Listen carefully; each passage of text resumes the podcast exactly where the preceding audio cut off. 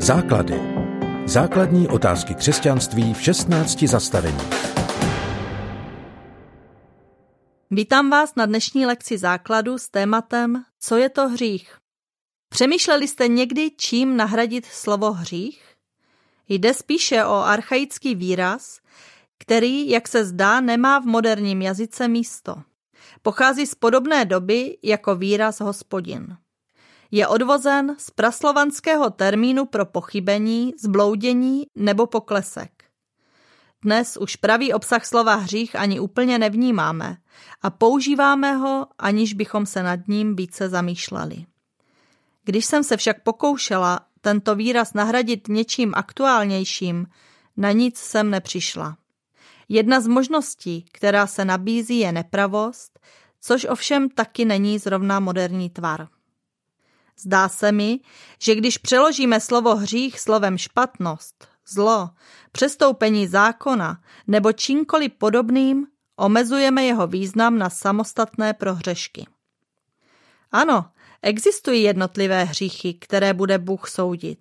Jsou to skutky proti božímu řádu a proti vzájemnému lidskému soužití, jako je krádež, lež, cizoložství, vražda, magie a podobně. Návodem, jak rozlišit tato hrubá provinění, je desatero přikázání. Obsah slova hřích je však komplexnější. Myslím, že ani nejde jednoduše přeložit. Podíváme-li se do hebrejštiny, nejčastějším slovem používaným pro hřích je chet. Toto slovo se dá přeložit jako minout cíl. Hřích by tedy mohl být volně přeložen jako tělesný nebo duchovní čin, kterým mineme boží záměr. Myslím, že v novodobé češtině neexistuje slovo, které by tuto větu umělo vyjádřit. Budeme tedy muset zůstat u starého výrazu a namísto překladu se pokusíme o obsáhlejší výklad. Co je to tedy hřích? Hřích je zkrátka neposlušnost božího řádu. Když to zjednoduším, Pán Bůh nám ukázal, co je dobré, jakým způsobem máme žít a kam směřovat své úsilí, ale my jsme se k němu obrátili zády a řekli mu, moc nám do života nekecej. Chceme si žít podle svého uvážení. Je to vlastně spoura proti Bohu. Všichni chceme být svobodní a rozhodovat se sami za sebe. Proto tvrzení, že bychom najednou měli svou svobodu omezit, vzdát se toho, co máme rádi a poslouchat nějakého neviditelného Boha, nezní moc příjemně. Bůh však není despota, který by nás chtěl ovládat jako loutky. Bible ho popisuje jako starostlivého otce. Takový starostlivý otec má zájem o své děti a jestliže jim radí, jakým způsobem mají žít, tak to s nimi myslí jenom dobře. Možná někdo z vás posluchačů zná fyzické otce, kteří myslí jen na sebe a za každým jejich tvrzením a činem je nějaký zlý záměr. Bůh ale takový není. Můžeme si být stoprocentně jisti, že pokud po nás něco vyžaduje nebo nám dal nějaká omezující pravidla, tak je to právě proto, že nás má rád. Některá pravidla se nám mohou zdát nesmyslná, zastaralá nebo příliš omezující. Kdybychom však znali dlouhodobé důsledky svých zdánlivě správných rozhodnutí, nikdy bychom je neudělali. Ve vztahu k všemohoucímu a vševědoucímu stvořiteli jsme vlastně všichni trochu jako děti, které nedovedou plně domyslet důsledky svých činů. Stále se učíme. Když jsem byla malá, topili jsme doma v kamnech na uhlí. Ta kamna měla malé průhledné okénko a mě fascinoval oheň, který byl tím okénkem vidět. Všichni dospělí mě varovali. Nesahej na to oranžové světýlko, spálíš se. Ale ten oheň byl tak lákavý, že jsem si počkala, až se nikdo nedíval a šla jsem si sáhnout. Dodnes mám na pravé ruce drobnou jízvu, která mi tuto bolestivou zkušenost připomíná. Dospělí to se mnou mysleli dobře, ale já jsem si to prostě chtěla vyzkoušet. Tohle je spíše ukázka dětské zvídavosti. Kdybych to nevyzkoušela, Mohlo by to někdy později dopadnout hůře. Ale jsou věci, o kterých se nediskutuje a které se neskouší.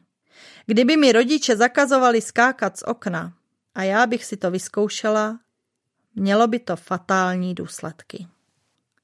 A tak je to s hříchem.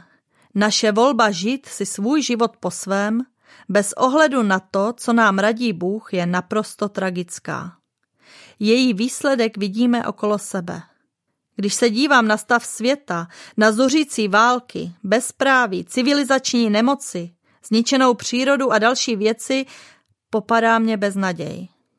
V lidských očích pro tuhle zkázu neexistuje řešení. Každý pokus svět zlepšit ve skutečnosti vše jen zhoršuje. Snažíme se o náhradu fosilních paliv tím, že vyrábíme elektroauta. Zátěž, kterou má na přírodu dolování surovin potřebných pro baterie elektromobilu, však rozhodně svět nezachrání. Možná budeme dýchat lepší vzduch, ale v dolech budou stále umírat lidé z méně šťastných národů a ve státech s otrockými režimy bude za směšnou mzdu pracovat více lidí. A až tato vozítka doslouží, zamoří zemi toxickým odpadem. Vymyslíme lék na nějakou nemoc a časem se ukáže, že ten lék sice zachránil člověka z jedné nemoci, ale má spoustu vážných vedlejších účinků. Svrhneme diktátora v zemi, kde panuje bezpráví, a místo něj nastoupí mafie, jejíž činy jsou mnohdy mnohem horší, než byly činy toho diktátora. To vše je důsledek hříchu. Apoštol Pavel v Biblii učí, že odplatou za hřích je smrt.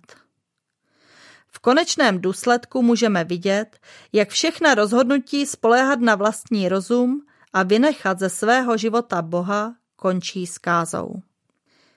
Dobrá zpráva je, že Ježíš Kristus svojí obětí na kříži úděl člověka změnil.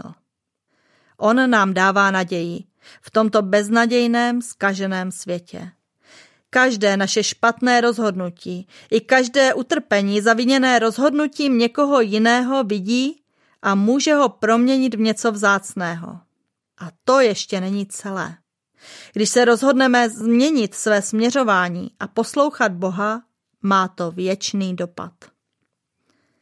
Znám zprávy o zázračných uzdraveních, o zázračné změně počasí, o božím zásahu při vysvobozování zajatců a podobně. To je dočasný užitek života s Bohem, i když ne samozřejmý.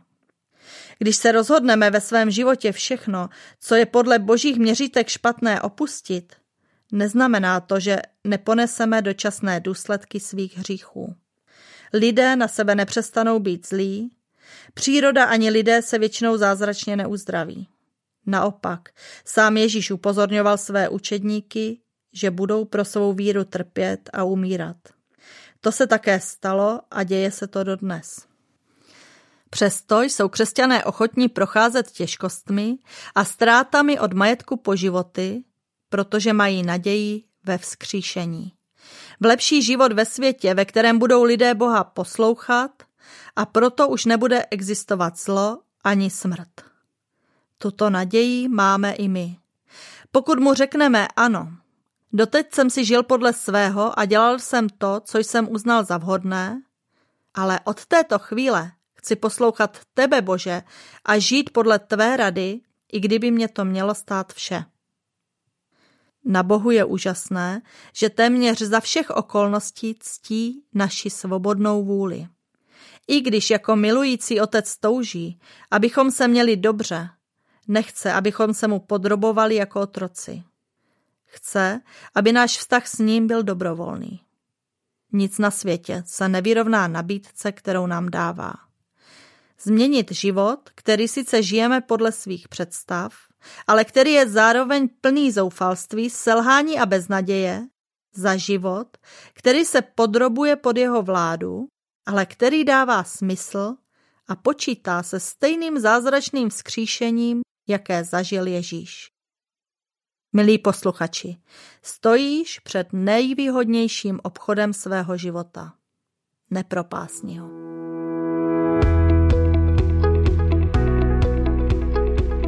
Podcast Základy vznikl na Rádiu sedm, které žije z darů posluchačů.